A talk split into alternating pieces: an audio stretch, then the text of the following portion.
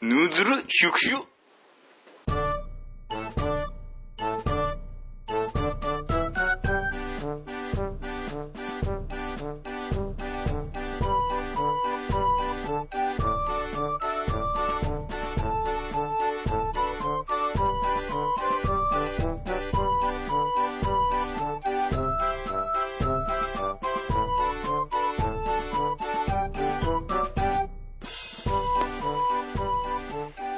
はい、ラジラ百姓始まります。はい第7回です。よろしくお願いします。。よろしくお願いしますこの番組は新潟県新潟市の百姓二人が、えー農業についてあんなことやこんなことを語り合うポッドキャストです。ですえーお送りするのは大輔とサトシですよろしくお願いしお願まいす。しま番組へのお問い合わせ質問などはなじ100アットマーク Gmail.com najihyaku アットマーク gmail.com までお願いしますすますツイッターもやっています。ツイッターアカウントは、なじら百姓までです。えー質問、お問い合わせ何でも結構ですんで、メールをお待ちしてます。よろしくお願いします。お願いしますそれでは、なじら百姓始めます。どうですか、最近は、仕事は。それだあークソ忙しいですね忙しい。忙しいっすよ何が、秋なんて忙しいばっかりですよ何が忙しいの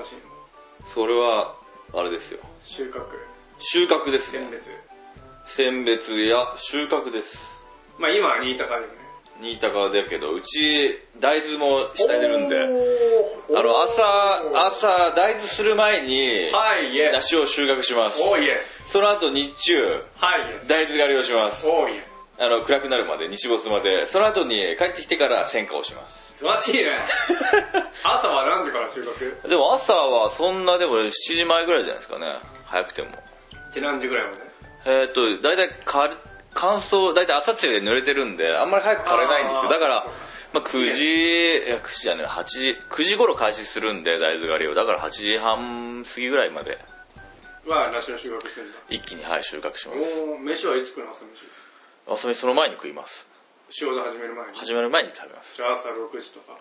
ああそれ無事ですあ忙しいんだね大豆やってるんだ大豆やってるから被るんですすよただじゃ今忙しいんだ今ね忙しいですよああそうなんだね だからちょっと断ったりいろいろしてるんああで申し訳ないねすいや全然全じ然ゃあ明日も早いんだ全然早いけど全然大丈夫です全然大全丈然大夫丈夫ですまだ若いんで大丈夫ですよまああと5本取りぐらい5本撮りするかどうか分かんないですけどまあう全ち然は今まあ新高の収穫だけかなへまあ、ちょっとねまあ、やっぱ暇とは言えないけど、えはいまあちょっとね、稲刈りとかと重なってる時期に比べると、うまあだいぶ余裕はあるかな。いいですね、ん余裕ないんですよやっと、やっと落ち着いた。家なんてもう飯食って寝るばっかですよまあそう。はいほぼまあ来,、まあ、来週からね、大豆いつまでやるの大豆はえっ、と20えっ、とね大体40丁分ぐらいやってるんでもうまだレクシーの収穫と重な重ならない。りますよレクシーの収穫と重なって、新高の収穫も重なって、大豆も重なるね。重なりますよ最強に忙しいでしょ最強ですねその時は最強 でしょ。最強ですねめっちゃ忙しいね。めっちゃ忙しいまだまだそのその前なんで忙しくなるまだちょっと前なんでじゃあもっとこれから忙しくなる。忙しくなりますねそれを超えたらもうやばいですもうぐったりですあそうなんだね、あすごいね今だこの10月が本当ね魔の10月なんですよあじゃあ稲刈り俺にとっては時期はまだ全然余裕な感じまだまだ あそうなの実はまだいいんですよもう大豆が一番10月が一番最悪ですあそうなんだいや最高です言い直します最高です最高なんだはいええそうだったんだまあうちもねまあレクチューは再来週か10月下旬ぐらいから収穫始まるじゃあともううんまあ白根のね梨農家みんな忙しい、忙しくなりますねまあ、梨を全部収穫するまで多分ずっと忙しくて11月まあ初めぐらいに終わるのかな終わりますね大体終わるとまあ1週間もかかんないですよ、まあちょっとね、うんやっと落ち着けるちょっと落ち着けるかどうかで、まあちょっとレクチューの仕事が、まあ11月ちょっとうんやって、12月に、まあまた忙しくなる。そうなんですよ。もうだけど暮れまで。ではもうあっという間ですね。 まあサトシの前はなんかずっと忙しい。もうそっからもずっと忙しくなるんですよ。まあアホみた最いに近はそんな感じでね。最近そんな感じですまあ、でもなんとか気合で乗り切らんばと思ってそうだねう。んまあ1月になるとね、 1月になるともちょうっ とゆっくりできるからねゆっくりで楽しみにね。ああそれはもう本当に、ね1月に温泉行ったりね、そうですねまあ楽しみに頑張りましょう。婚欲とか婚欲いや違いますまあ、サトシはいろいろ、いいやいやすいませんろいろつてがあるんで、いやつてないです別に婚欲し放題みたいなんですけど。いやまあまあそれはままああねねまあまあ まあレクチェの話も、もうちょっとしたらレクチェ特集でしますんでね。あそうですね時期になったらそうですね。はい、その辺もしおましょう楽しみにしててください。はい、まあ、今日は前回もお話しした通り、まあ、また話の話ですね、うん、まあ、話のその1年の作業の流れを、まあ、簡単にですけど、そうですねまあ、そのなんですか、まあ、農家さん以外でよ普段梨を食べてる消費者の方とかに、まあ、わかりやすく説明する感じでどんな作業をでしきていれるのばなかとまあよく言うのは冬は何もしてないと思われてたり まあ確かとにか、まあ、収穫時期以外にもほとんど何もしてないように勝手になって勝手に収穫してあれ出してんだろうとだから収穫時期以外は何してんのみたいに聞かれたりするんでその辺何してるかを説明するのが今日ということでそうですねね、はいまあその作業自体は洋梨も変わんないからねまあ基本的には一緒ですよ和梨とまあ洋梨の1年の作業の流れだと思ってもらっても間違いないよね間違いないですねそほんなぼほぼ間違いないでほぼ間違いなすいまあ細かく言っちゃえばきりないんでそうですね、まあざっと大きい作業の流れを説明するという感じで、はい、はいまあ、今日はまあまたゲストいないんですけど、はい、いないないですね、まあ、ゲストを楽しなみにしてる方もいらっしゃると思うんですけどしまあそれはちょっちょとっとね我慢していただいて、まあそうですね次回もしかしたらもしかしたらまさかのまさかあんな大物が あんなものが出るかもしれないかもしれないですねということで、まあ今日は梨の話をします。で、梨の話は、まあどっからかというと、まあ、まあ1月から、そうですね1月からあの正月か正月っていうかまあ1月からですねまあ1月ですね。まあ新潟県の話なんで、他の県だとまあ若干ずれてそうですねたり若干ずれますよねするんでその辺はちょっとご了承いただいて。で、1月、まあお正月が、そうですあね正月休みを長く、まあ正月、そう、12月レクチェのちょっと出荷が忙しくて、ああ、やっとレクチェ終わったっつって、年末になって、年末になってこう、超グダグダして、まあ旅行行ったり、そうだやっぱ反動がありますよねリバウンドって言うとあれでしょうけどやっぱり、うん、あんまりにも忙しすぎてそうだね。うんやでまあ正月休みが、まあちょっとね、っぱ必要なんですよねやっぱりリフレッシュする時間が割とな、まあ割とあるね。割とあります1月はやっぱり天候もねいい時も、まあ、あるかもしれないですけどない時が結構まあ1月7日、5日、7日、まで7日5日そうですね、ぐらいまではまあ休んでるからまあ、休んでます大体俺とこもそうですわ多分そうみんなそうだよね、それでまあ剪定をまあちょくちょく始めるかなとそれ短期運転してそうだねまあまあ最初は結構グダグダして ぐるたぐたしてますけどねまあ言ってもその時間4時半ぐらいに暗くなっちゃうんでそうだね暗くなるとお仕事も終了するし、あっという間に仕事終わりますよね、うん、で雪も降ると仕事できないんでそう1月はほとんどなんか作業時間は的には短いから、にするとほとんどやっぱり短いですよね、まあそれにかむりしないと後から結構来るんでそうそう後からそのツケがそう本当はだから1月にね頑張ればいいんですよエンジンかけて頑張ると後から結構それを後でちょっと休み逆に取っちゃおうかなっていう、まあ、そういう人もいるのかもしれないですけどね。夏休みの宿題を後に取ってきたツケみたいのそうだがね。まあだ全然大ちゃんはそういうタイプ なんで俺は、俺は頑張ってる。俺は結 構、結構ゆ、結構、スロースタートです。あ本当にそうなんですか本当にいそう。まあ、一月は結構ダメなんですよね。や俺はもう周りがみんなダラダラしすぎてでも、あれだよ、俺、結構、結構封じてもずっとやってるよ。一回外出ると家帰りたくないんだよね。や一回そうですそう外出て、ちょっと吹雪いてきて、あやべえと思って家帰っちゃうともう家出たくなくなるから、まあ、やっぱそその惰性でやりますよねそうだ結から構ずっと外に出るようにしてるし、まあちょっと吹雪いてできなくなったらちょっとトラックで待ってたりとかしてるかなうんそういう感じだな1月は吹いたら帰りますねうん、まあね、でもすぐやむ時あるじゃん。すぐやめときやらない家に帰るとさ、帰っあれてきて、晴れてきてんじゃんみたい な。それでまた出た頃にまた降ってきたぐらいだでしからてそねう。なると家出るのがめ超でめんどくさくなるから俺はトラックでちょっとぼーっとして待っててあやんできたからあやっぱやんできたなみたいなそれでも山中で行くとあ今日は無理だから帰ろうみたいな感じかなああ、なるほどね。まあちょっと話がずれたね剪定じゃあその時期にやってるのが剪定え、でもいいんじゃないですかずれてないんじゃないですかそんな に。まあずれたらないその時の まあ嫌な話とまあまあね、面白い話とで。剪定は新潟の場合は1月から3月いっぱいかかるかな大体そうですね。おう3ん。月中旬ぐらいかな3剪定というか月中旬には終わらせたい。てか終わらせなきゃいけないあ終わらせなきゃいけない、間に合わない田んぼの作業が待ってるんでね。そうだね、だから、まあ、選定誘引が、まあ、その2ヶ月そうですね。大体3月の中旬には終わらせなきゃいけない。そうだね、まあ、最低でも3月いっぱいうん。うん。が新潟県だそうだね、まあ、他の県だとレクチがないんで12月ぐらいから始めてるそうですよね。 11月から始めてる人もいるのかなそれに、まあ、そうだね。早いんですよね、向そうこうはだ,、ねね、。だから新潟は結構作業が後手後手にまあ、川、まあ、天気もいい、まあ、雪降だらないですしね。そうそうそうそうまあその中でもねまあなんとかまあ、なんとか頑張ってやってるんですけどもね。で剪定なんですけどこれが結構ね冬何もしてないと思われてるところでやってる作業 が剪定ですはい。じゃあ、その選定とは何ぞや何かっていうのをサトシ君がうまく説明してくれます僕はいつも説明するといつも大まかに言い過ぎていつも大ちゃんに怒られるんですけどえっとまあ剪定というのははいはいまずあれですいる枝を残してはいはいいらない枝を切る切り落とすいる枝っていうのは要は実をならせるでしょ実をならせる枝がまあいる枝になるってくるわけですけれども実をならせる枝っていうのは花芽がついてる枝花芽がついてる枝ですえー、まあ何でもかんななんで剪定をしなきゃいけないのかとはいはいいうことなんですけども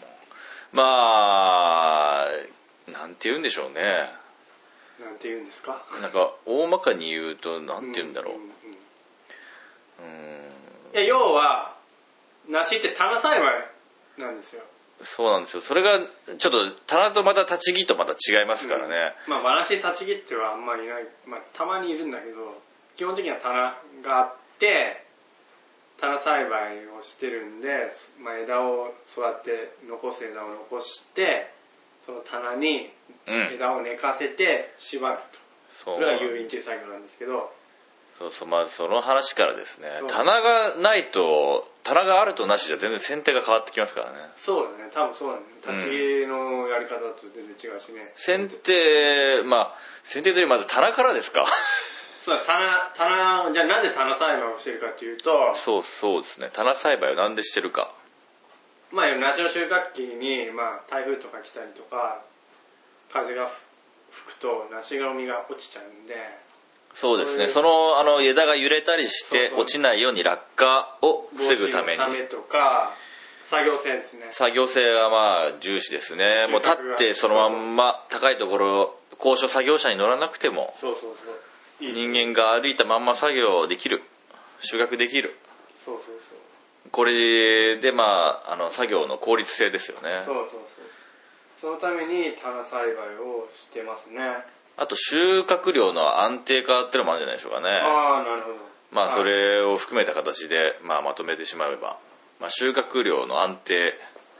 まあそれを狙った上で、まあ、棚を張ってるってことだと思ってるんですけどね俺の中ではそうだね。棚栽培を、だから棚栽培をする、してるんで、まあ枝をうまくね、誘引して棚に縛る。そうですね棚、まあ、平面になるわけですよね立体ではなくてそうだそうそうからそこに一つ一つこうなんて言うんでしょうパズルのようにこうはめていく作業なんですよ剪定っていうのは、そうそうそうそう。まあ、枝縛りがで枝縛りまたちょっと話がちょっとそんなようなうん、そうだうまく説明できてねえ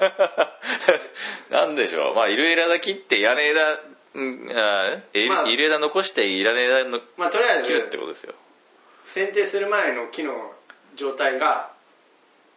まあ枝がいっぱい上に伸びようとするんで、いっぱい枝が伸びてるんだよね。そういっぱい伸びてます新しい、1年をかけて、新しい枝がバンバン入ってきて、その中から花芽がついてる実をならす枝を選んでそれをそれ以外のいらない枝はまず切ると、ねそうですね上棚だからねその上になんで言うんだろうなだからその実をならせる以外の枝をまず切るとそいっぱいいっぱい生えてるえ木にねううん うんまあ切切りまうん切ってですで次にやるのが、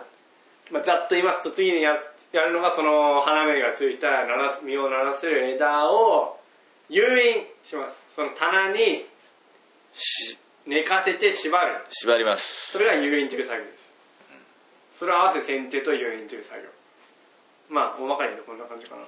そうです ね実際見てもらわないとなかなかねそうだな難しちいょっところなんだけどねと言葉で説明するの難しいなまあ、ちょっとネットとかで調べてもらうと分かりやすいのかもいしやれない棚棚っていうこと自体はちょっと多分イメージがつかないと思いますそようね棚というとねだって ね普通だ梨の木っていうともうなんか普通に木って言えばもう立ってる木を想像しますからうねんうんうん、梨園っていうのはほとなん、まあ、梨独特って言いますもんね棚作りっていうのは、まあ、独特っていうと、まあ、ブドウとかは別としてもうんこういう木だと花作りの、まあ、ぶぶどうか、まあ、有名なぶどうではねぶどうなし、まあ、あれつるですもんね大体はね、こういう木でこういう風につるのってそんなないじゃないですかねうんまあ、桃なんかでもやってる人いるみたいだけどねうーん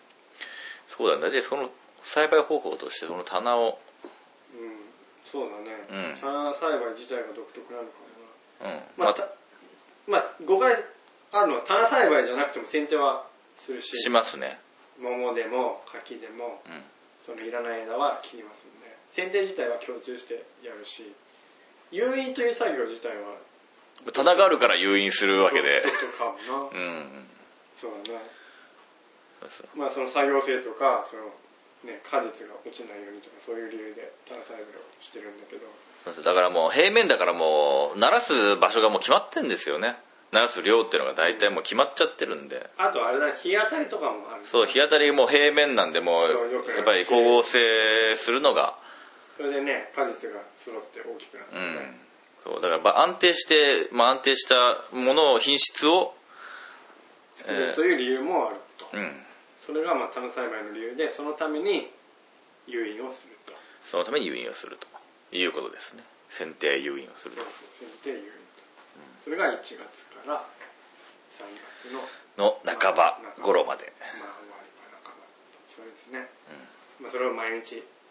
毎日延々と果てしないこの梨園を見ながらまあでも実は剪定自体はね剪定という意味は結構面白くて俺は一番好きな仕事なんだけど、うんまあちょっと前の回でも話したと思うけど結構あれでもね100人いたら100通りの剪定があるみたいな、そうですねまあ、基本的な技術は変わんないんだけどやっぱり細かいところでねうんこだわりがあったりして、うんあとまあ剪定もそうやって奥が深いんで結構勉強会とかもありますねあったり俺一回も出てることないですけどねそう俺、まあ、なんか最近ね少なくなってきてるからねもっとやっていいと思俺うだけっどて俺も出た方がいいかなと思うんですよね23回あるからせ去年はなかった気がするなうんで今年とかもねやれたらねいいのにね全然勉強会とか行ってね勉強が面白いよえなうん他の人の農家さんの話とか見れるしやっぱりね意外となんか様子見てそのよう話さないでねよくまあコミュニケーションの中ではそんなに技術交換みたいなのしないんだよなうちはなまあ結構団体でやってるってのもあるんあーまあけねど多分そうなんだろうなまあそうだね何年かねやるとやっぱりそれで そうその中で内輪でもう凝り固まってくるんですよきないからねやっぱだから畑はね一つの畑はん一人の人に任せてね、やったそ方がうその方がやっぱやりがいもありますしねそうは結構奥が深いんだよね奥深いですねで遊園自体も結構技術がいるしいりますね技術が結構割れ目作って負けたりね俺そこまでしたことないですあ本当それ結構するよ全然しないですえレクチェとかでもレクチューで何でもへえその真上にその真上に生えてる枝はやっぱ曲げづらいから、まあ、どうしてもそれしかない時は切れ目入れて、うんうんこうひねって曲げるんですけど、まあ、そういう技術があったり、まあ、縛り方一つとってもねうんうんやっぱあるしね、まあ、一番まあ一番一年の初めにやる作業だから、剪定がね、まあそうですね。重要といえば重要ですよね。もう切ったらまたね、1年待たないと生えてこないんでね。切ったら生えてこない。うん、そうだね。だから木を大きくするためにもいろんな、ね、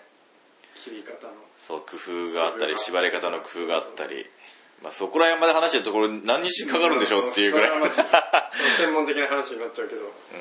まあ剪定は結構面白い仕事で、ん。 うん。結構楽しい時期なの、俺は。まあそうですね、時間を忘れる時そう、もあり忘ますれるね。。暗うんく、切れたら暗くなってるもんね。そうそうそう。すげえ、あ、もう一日終わりみたいな。乗りに乗ってる時なんてもうすごいですよね。俺もそうだ、休憩しないの。休憩しないですよね。昼からずっとやって、もう入れない間なんてもうノノールックで借りながら次どうするかみたいな。そうそうそうぐらあいるでね、昼飯食ってね、5、6時間ずっとやって、あれみたいなね。俺、ちょっと今日頑張っちゃったみたいな時があるね。ありますね。それぐらい結構楽しいね。あまあそう言われてみると楽しいんだ俺は、俺の近所では昼飯も食わないで、もう、もう昼、昼食、飯食いながら、食いながら食いながらパン食いながらいや、昼飯を家で食ってんだけど、あそれ食いながらもう、あの、梨の木のことを考えて、ちょっと行ってくるわみたいな感じで、もうすぐ行っちゃうみたいな人がいるみたいで。あへえやっぱそれぐらいやっぱ先手に命かけてる人も、うん、いいかもねあーそれが面白いと、剪定は。まあ、確かにまあ面白み、まあ、深いですよね、まあ、とにかくその冬の時期に何もしてないってことはなくて、まあその枝を切ってると。まあ、そうですねざっと言うと枝を切ってますで枝を切ってますそうそうそうそいううことです。枝切ってんだうんで、それが終わって、えー、次何するかというと、うん何ですか、さとし君。次はあのー、敵雷敵雷、そうです、敵雷ですね。敵雷の説明をお願いします。敵雷敵雷っていうと何何れ敵雷の雷っていうのはつぼみですつぼみですね。つぼみ敵雷とはつぼみの、えー段階で不要な花を、えー除く作業のことなんですけどそうです、花を咲かす前のつぼみを、こう、ポンポンと押すと簡単に取れちゃうんですよ。そうなんですかえポンポンと押すこうポンポンとさ、ああ指でやると落ちるでしょまあ、まあ、品種によっては落ちないやつもあるんだああそうですよねまあ落ちるって言えば落ちるかうんけど、うん、まあ、そのつぼみを落とすんですよね。そうですねまあ、要は、その、そうやって余計な花を咲かせないことで、あの、養分を消費させないんですよね。うんそういうことなんですよ花を咲くときにすごい養分を使うんですよ、なし、なし、なしだけじゃないんだろうな、きっときね。っと多分全般的でこの果樹全般的なもので、ってことは結構すごいことなんだよね。うん、爆そうで発す的にね養分を使うで梨の栽培ではその養分自体が前年に蓄えたそうなんですよその前年の養分があるんでその限りあるね養分を使そううそうそのを防ぐためにもまあ不要なつぼみを取りますうはいというわけなんですねそれがまあ敵雷という作業なんですけどもそうなんですよまあ不要なつぼみはどういうのかというとまたちょっとねちょっとこれなんて言うんだちょっと専門的な話になっちゃう、まあいい実をならすつぼみってのがやっぱ決まってまして、そうですねまあ場所ってのが決まってるのでそそうの部分を残してあとは取り除くとできるだけ取り除くと取り除くというのがままああ目的ですね目的ですねはいまあ、敵愛の方法自体は簡単だから誰でもできるよね。まあ誰でもできますね、まあ、つぼみともえばいいだけなんだそう結構、まあ、母ちゃんたちがやったりしてるけどやってますねこういうのかなまあ、うちは、まあ、まあ、そうなの、まあそうか。まあ、そうだね。奥うちの嫁さんとお母さんがやってたりもするかうら。んうんあ、もう一つちょっとごめんなさい。一つ戻っていい剪定と、剪定の時の切り口に薬塗るじゃああぬるぬるん。それ結構重要だね。ぬるいます重要ですよそれはね、何戻してじゃあそのちょっと戻っちゃうんですけど、まあ、剪定の時にもう一つ作業があって、枝を切った切り口に薬を塗るんですよ。そうです塗りますあ要はその切り口から細菌とかね、病気にならないように防ぐのに薬を塗る作業もあります。まあそのあの薬ってのはまだボンドみたいなねボンボンドと同じね、同じですねあれは、トップ陣って言うんですけど、まあ、トロットロになってもう服とかにつくともう取れなくてカピカピになっちゃってまあ、まあ、農薬とはまあちょっと、農薬なんだけど、まあ農薬じゃないみたいなね。ういや、ボンドを売るんで、なんかボンドみたいなまとめてまあ、そまあ、かさぶたみたいなもそうそうのそをもううこちらで用意してあげると。そうそう、貼るみたいなもんで。ああまあ、それを言う作業もあると。そうですそれ重要ですね重要重要。それだって塗りに忘れてまああんまりねないけど本当にいやでもひどいとやっぱり枯れ枯れ,、ね、枯れちゃいますから枯れて枯れちゃったりもしますね結構重要だよね重要なんですそうよ、いねう、作業もありますね、まあ、あとは枝を切った枝を集めたりとかうんもしますね、そう切った枝集めるの大変なんですよねまあ、そういう作業もあって適来にやるとそうでです適ね来はさっき言ったみたいな方法方法とえー理由があってつぼみを落そとうですすねとやらないつぼみを落とすとまあ、そんなこんなんでうん4月になると、 4月になるとそのまあ敵来した後のまあ、まあ花が花咲くわけで花咲くわけで花が咲くと何をしますかす何をするかというと受粉ですね受粉の前に花取りですね花取るんです 花取りこれ面白いよねこれ花取結構知ってりるま人いないよねああんまりじゃあなんで花取りをするかというとやっぱりその花粉を人工的につもうなんて言うんだろう出して採取するまあ要は花粉採取のための花取りなんですようん要はあの実をならすために受粉をする受粉を、まあ、人工的にするんでそのためにうん花取りをして、まあその花から花粉を取り出す取り出すとでその花取りっていうのは要は梨にいっぱい咲いてる花をむしって取りますそうですひたねすら取りますうちなんかの場合だとあの専用の花取り専用の木があそれはもうどこでもありますねああどこでもあるんですどかこでもありま昔はなんて言うんだろう敵来ついでになんか燃えてたみたいなそうまあね、うんそうだね敵敵敵来と同時になんか花取りみたいなうん敵バラっていうのかなうんうんそれだから花取り専用の木なんかは花を全部むしるんでむしったとねそ花うがなん一でつすよも花なくな一るつもなくなってなんかかわいそうな感じになりますけどもねまあ花を取っても別に葉っぱはあるから元気に育つまあ育ちますけどね木は育ちますかまあら逆に元気ではね逆に元気ですね実をつけない分栄養を使わないから、まあ、それが花取りで、まあ、花取りはね、まあ、花も咲いてる期間は短いんでその時期は忙しいよねそこです忙しいですねなんかちょうどタイミング悪いとやっぱり受粉がうまくいかなかったりそうそうそうそうで雨なんか降るとやっぱりダメだしねまずこの受粉しなかったことを考えたくもないですもん ねしないとだってできないんですもん実がなら実がならないないですからねまあ、その受粉をするための花取りをして、まあ、いいよいよ受粉と、そうですねまあ、受粉は要は、まあ、昔はね蜂とかも使ったみたいだけどね、まあ、蜂そうです使ったっていうねか、ままああ、使ったってい蜂がいたからうかいたっていうか昔そのまた昔なんて何も受粉何もししないよね実はしなかったんですよ作業自体が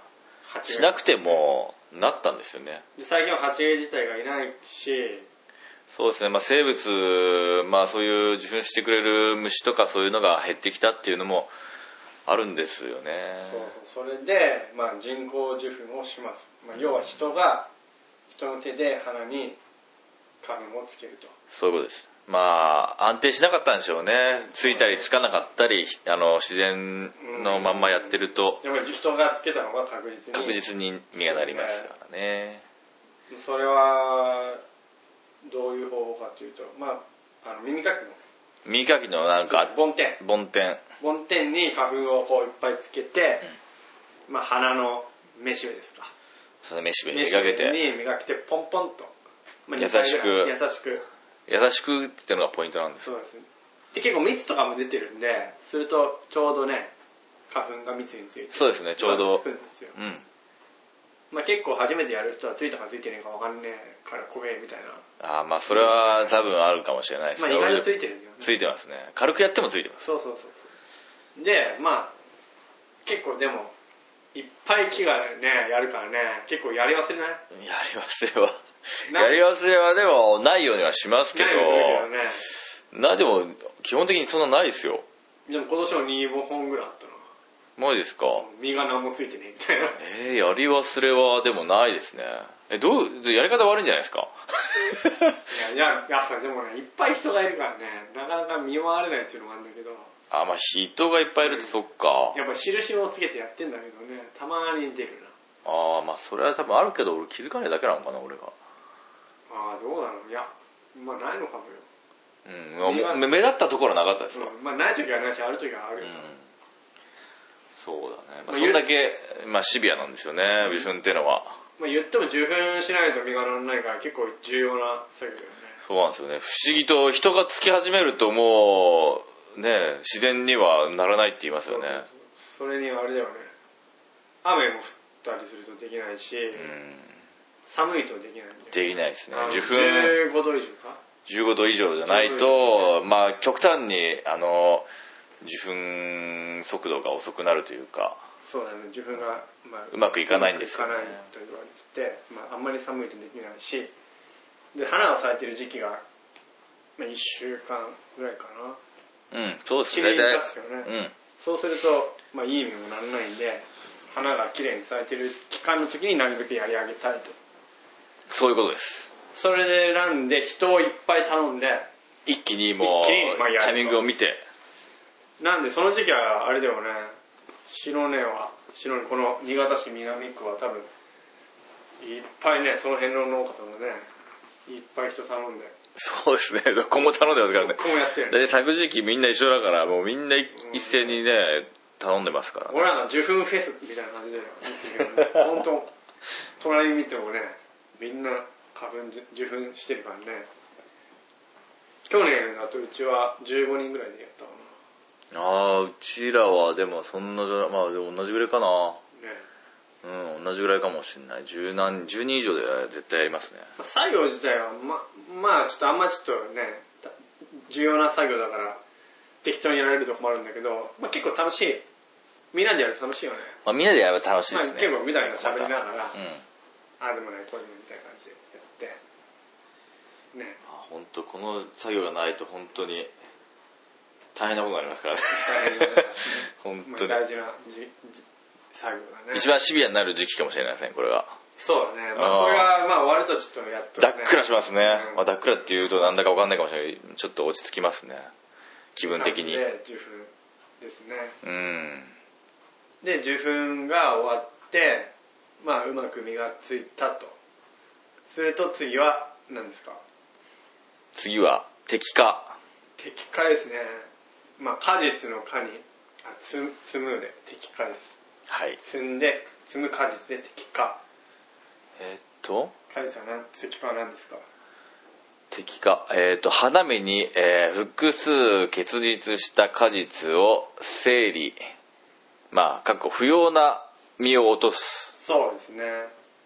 と、まあ、一要は的には花芽一つの花芽からなんか8つ8つ6つか8つとか花咲くね花それに全部実がついちゃうわけですから。まあ一応、受粉の時に1個か2個ぐらいに磨きてやるんだけどで、もつきますよね。そう、まあ不思花議粉とが飛ぶんで、まあ結構、結局ほとんどついてるんだよね。そうなんですよ。 なんだかんだでちょんちゃんとついてるんですつよいね。てて、まあそれが実がなるんですけど、まあ、言ってもその大きい、きちんとついて、つけた、受粉したところの実がやっぱり大きくなってるよね。まあ、そうですね。やっぱりこの受粉でだいぶその実の形とか大きさが変わってくるんで、で、そういう、まあその中から大きくて形のいいい実いを実を残して残して、まあ一つにするね。一つにしま予す。備的化って言うんですけど一つにしますそれが適化です、まあ、要はこの何をするかというとまあ身をつけすぎるという、まあ、栄養を使いすぎてそうですね。まあ、ちっちゃい実ばっかりになったり、なあとその木のねそうで成すね長が衰えたりするんでまあ、ちょうどいい実の数っていうのがある程度、まあ、なってるんで決まってるというかこちらで、まあ、そういうふうに分析して判断したこちらというとあれだけど、まあ、そういう研究機関がそういうねあの、うんまあまあある程度、まあ、適当な数字を出してあのそれに従って、まあ、適化してるっていう形ですけどねまあ調整して、まあ、その栄養消費を抑えて実のが大きくなるようにするとか、木がね成長を衰えないようにするために適化をします、そうですねままあ、撤回しなくても実はなるんだけどまあなりますけどねほんとピンポン玉ぐらいに。そうそうそう食えたもんとても食えたもんじゃないそう鳥ぐらいは食うかもしれないそうですね。うんまあ、撤回残すのは大きい実か、まあ、形の実、形が良くて大きい実をうん選んで、一つだけ選んで、やります。で、これがい第一次予備摘果で、その後第二次で、また、その中からまた選抜して、そうですね実を選んで最終的にならせる実だけを選んでもうちょっと落とすんですよねそうなんですよなかなか最終的にっていうか一気に落とすことができない理由の一つにやっぱり災害というかあの結構風にすれたりとか、ああそうだねうん、あのあられが降ったらあられ打ちとかそそうそうういう外傷が結構ね、出てきたりする時期でもあるので、まあそういうのを見極めて、けせっかくでかいのに、あられ打ちになってるとか、そういうのも見ながら敵化しないとなんで、結構ね、意外とまあ慣れてくると、なんかこう、パパパパってやっちゃいますけど、うん、そういう敵化がだから最終的にもう厳選された網をそうですね。残すようにもう一回二回やりますよう見て、あれして、それ敵化自体はだから5月5月ぐらいかうん、5月から、まあ何月だろうな、結構、ずーっとだねずっとですよね。ずーっと回ってると7月もう7初月、めぐらいまでかかるのかねうん。ずーっと敵化するねよろしくお願いし ますね。うん。まあ、で、その間に一つあるのが袋掛け。はい。はいはい、袋掛けです。あのー、6月中旬ぐらいからかうん。な。あの、袋をかける品種の梨があるんで、うん。まあ、なんで袋をかけるかというと、まあ病害虫とか、そうですね。梨の実に傷がついたりして、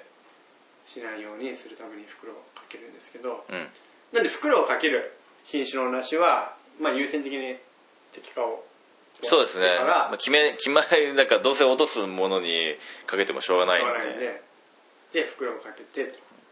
まあ、それが6月の中旬からね。中旬からだんだん始まってきます二週間ぐねらい。かなそれぐらいはね、終わって、で、また適化、残りの梨の適化をしてという感じだよね。そうですね。やっぱり袋をかけると、やっぱり収穫の時に見ると分かりますけど、やっぱ綺麗ですようね。ん、全然違う。全然違いますよね。ううん。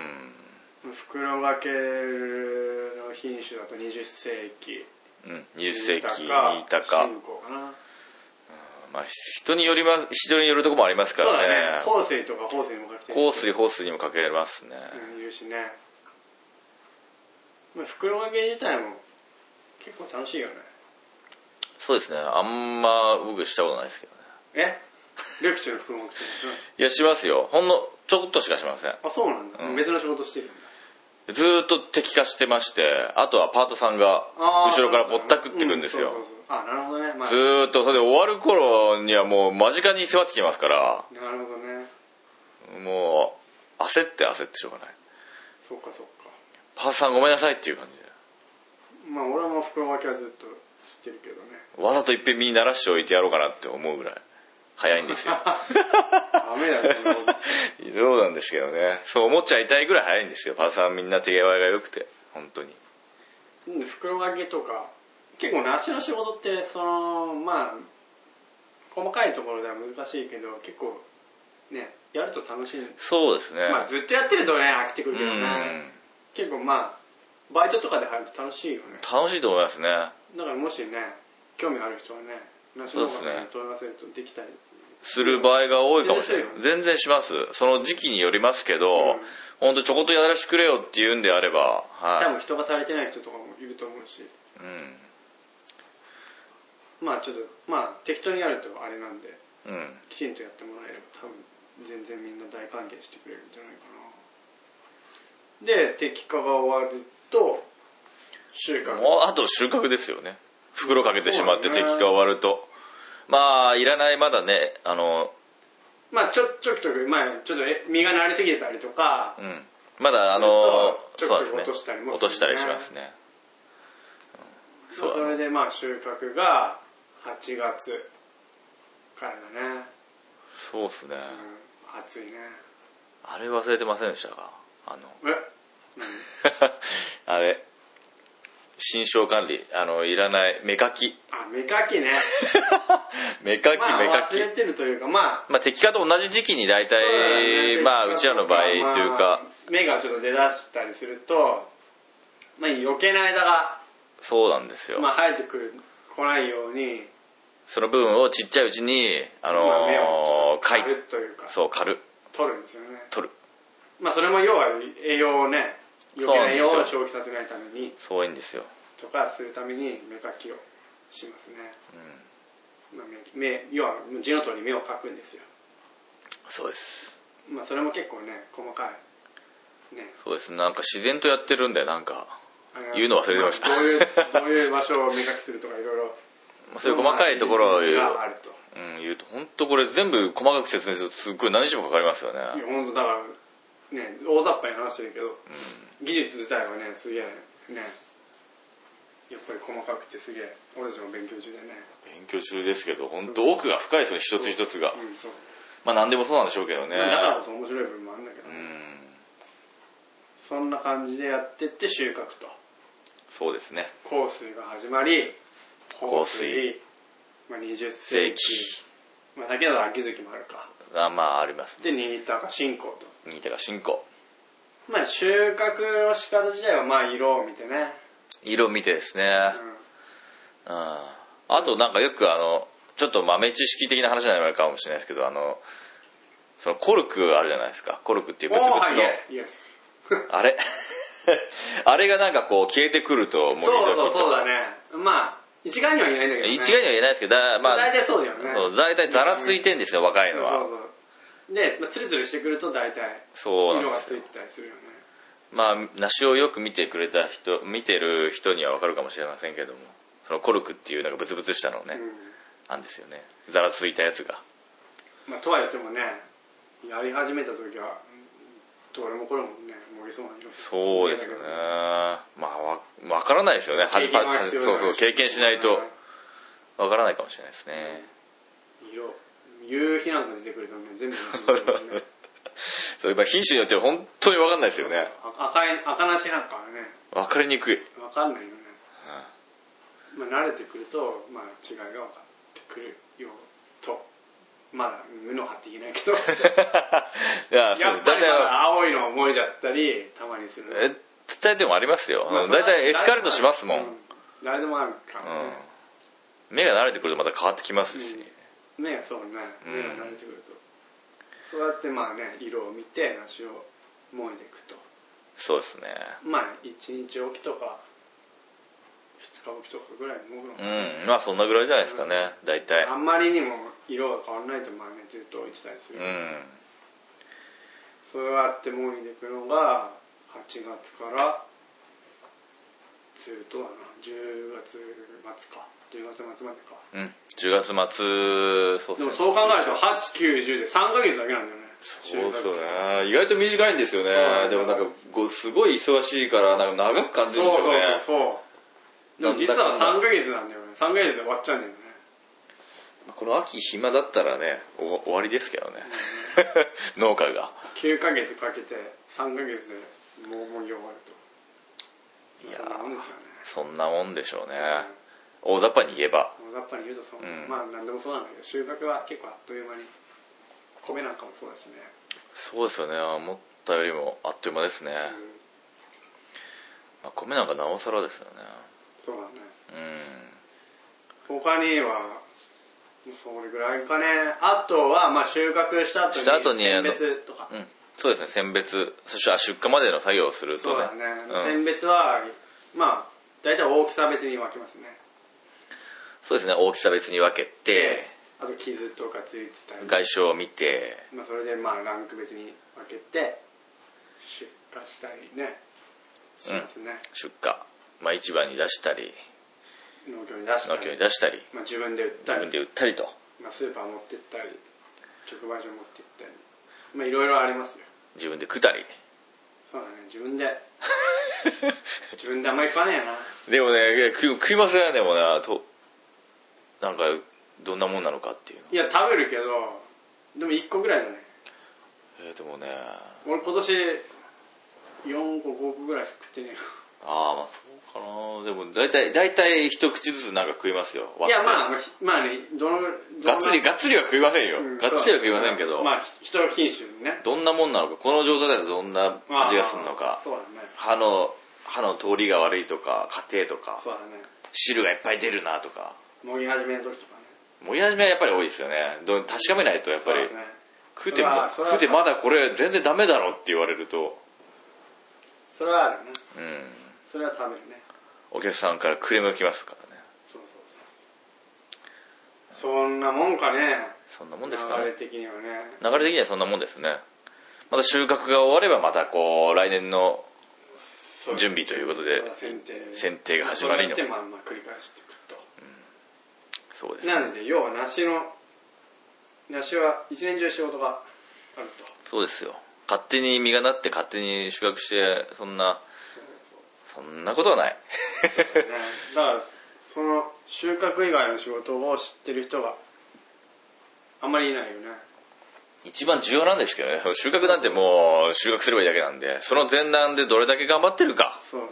ですどれだけ汗水垂らしてそういうのが長いしねというのはないしそうそうそう 収穫なんて本当あっという間ですよそうなんだよねああね本当まず受粉がし受粉できなきゃ実がならないわけですからねうんそうです受粉ね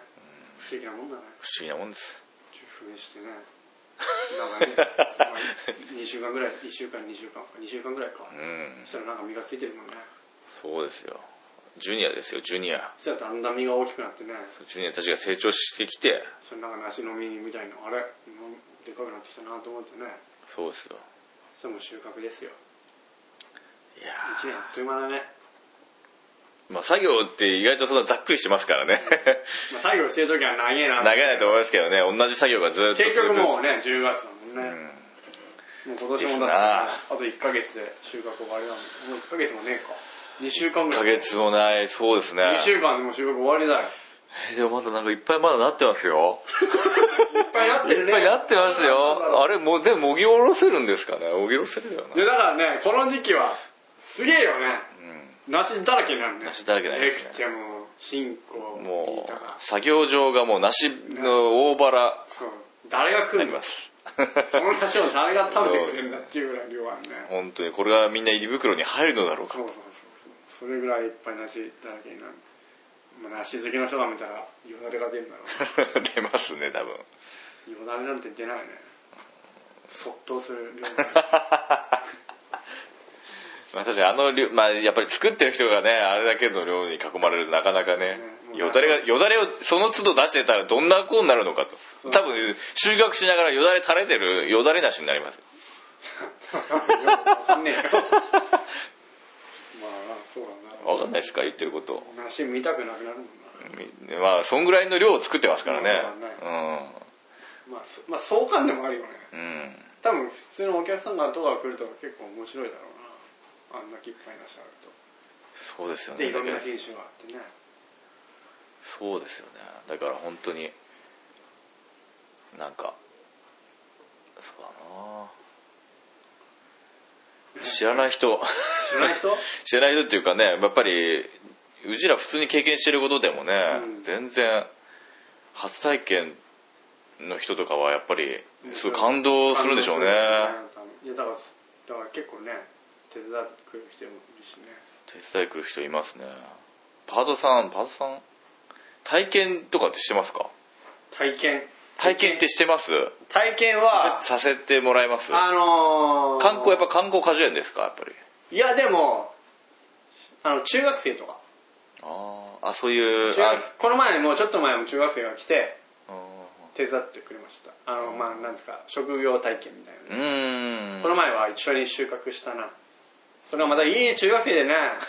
礼儀正しくて。俺びっくりしたもん。ああうん気持ちよかったよ。へーいいやつだったな。職あそうか就職体験ありましたよね、うんあとは、レクチェ、レクチェの話だと、うん11月のその、選別とかの時にうん、専門学校生が来て、まあ、し体験、収穫、し専門学生って誰どこですかそれはそれはどこだったかな新潟のどっか、新潟のね、なんかね、お菓子の専門学校生あなんかかなんかが、5、6人来て、へえまあ、一緒に選別してたよ。うーんそういうそういうのもね結構面白いよね、そうですよねうんそういうの俺いっぱいしたいんだけどねそういうのしたいですよねあとはなあと,、まあ、あと俺の友達京都にいる友達とかが、うんまあ、デザインにうー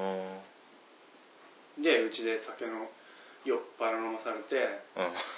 めっちゃ酔っ払ってますけどね京都の京都に友達いるんでえー、それがちょっと結構デザインに来るんだよマジですか1年に1回は必ずわざわざ京都から一年に一遍へ車で来てね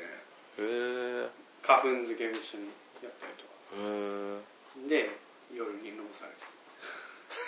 めっちゃ飲まされてあなんかぶっ倒れてさまあ俺はああ倒れてるなと思いながらーあお父さんにですかお父さんに飲あーま俺がまああんまり飲まない俺はあんま晩酌しないからうんその代わりお父さんが俺の友達に飲ませてさなるほどねそう日頃相手してもらえないからね父 ちゃんいそのいっ分ぱいはあるけどその分あれだね一杯はね爆発したね家で飲むと酔っ払っちゃうからねはいあいつ来ねえのかよっていう話だかだらねその友達はねもう常連みたいな感じなのあその感じだもんねでも若い人とかもね、あうん結構多分そうやって興味ある人多いと思うんでどんどんね体体験じゃない体験でもバイトでも何でもね、そうだね体験ってでも難しいですよね実際その観まあ光体験って言って1日2日でね帰られると結構こっちも困るきついですよね困る実際の話 は、うん、余裕があれば別ですけどねそうだね本当にちょうど忙しいじゃないですか絶対その時期っていうのは、うんまあでも花粉漬けとかあるんだとまあ1週間ぐらいで終わるんでその時期にねバイちょっとバイトうで、ん、とかで毎年来てもらえる人とかだと結構いいんだけどねそんなね難しい作業でもないんでね基本的には難しくないんだけど、まあ細かいところで手順を間違うとうん花粉つけ忘れたとかああまあ、そういう部分はあるんだけど本当は俺は若い人とかもっと来てもらえると楽しいんだけどね、そうなんですよねまあ、ベテランのねおばちゃんとかおじちゃんとか、うんうんよく来るけどねそうですよということで、まあ、体験してくれる人いましたらまあ興味がありましたら、まあ、メールでもメールでも何でももらえるとはい怪しい百姓が怪しい百一人姓あ一人 怪しいと私の作業じゃないかもしれないですけどいろいろ教えてくれますよそうですいろいろとなんかややつピンクのパーカー着てる怪しい百姓が教えてくれますよなんで今の今日の姿はそんな なんかおかしいことされたら僕に言ってください。こんな感じですね。そうですねもう、まあちょっと前回ね、ちょっとグダグダな感じで、ぐたぐたというか神聖すぎてなんかあれでしたよね、うん前回ちょっと、こう梨ってこんなだったのかっていう改めてそう驚いたところが多すぎてそう。まあ今回はちょっとまあ結構いい感じに、まあそうですね大体こんな感じざっくりこんな感じですそうだね。うん、まあ分かりやすく喋れたかどうかはちょっと不安なとこもあるけど、うんまあ、結構苦労して作ってんですよ梨も、そうだね。うん、 まあちょっともう、 もうちょっとここがわかんねえとか、そういうとこがあったら、まあ質問していただければ、補完的にメールで答えたり、まあ次回の時にも答えたりもしますんで、そうですねまあそうやってなんか、他になんか質問とかあったらメールください。はいこんな感じですね。そうでとすいうわけで今回はここまでということで、どうでしたかいやー結構前回とね、今回で話の、お話の話でしたけど。なんか意外と喋れないもんだなと思って。そうなのね。これだって自分でね 自分で作ってる難しいね難し,、難しいですねだからね、この前、石井くんとかね。石井君とかすごいなと思って上手に話して改くれめるてね、びっくりしたやっぱダメダメだな。やっ適当すぎるんですよぱゲッツのやつダメだな。や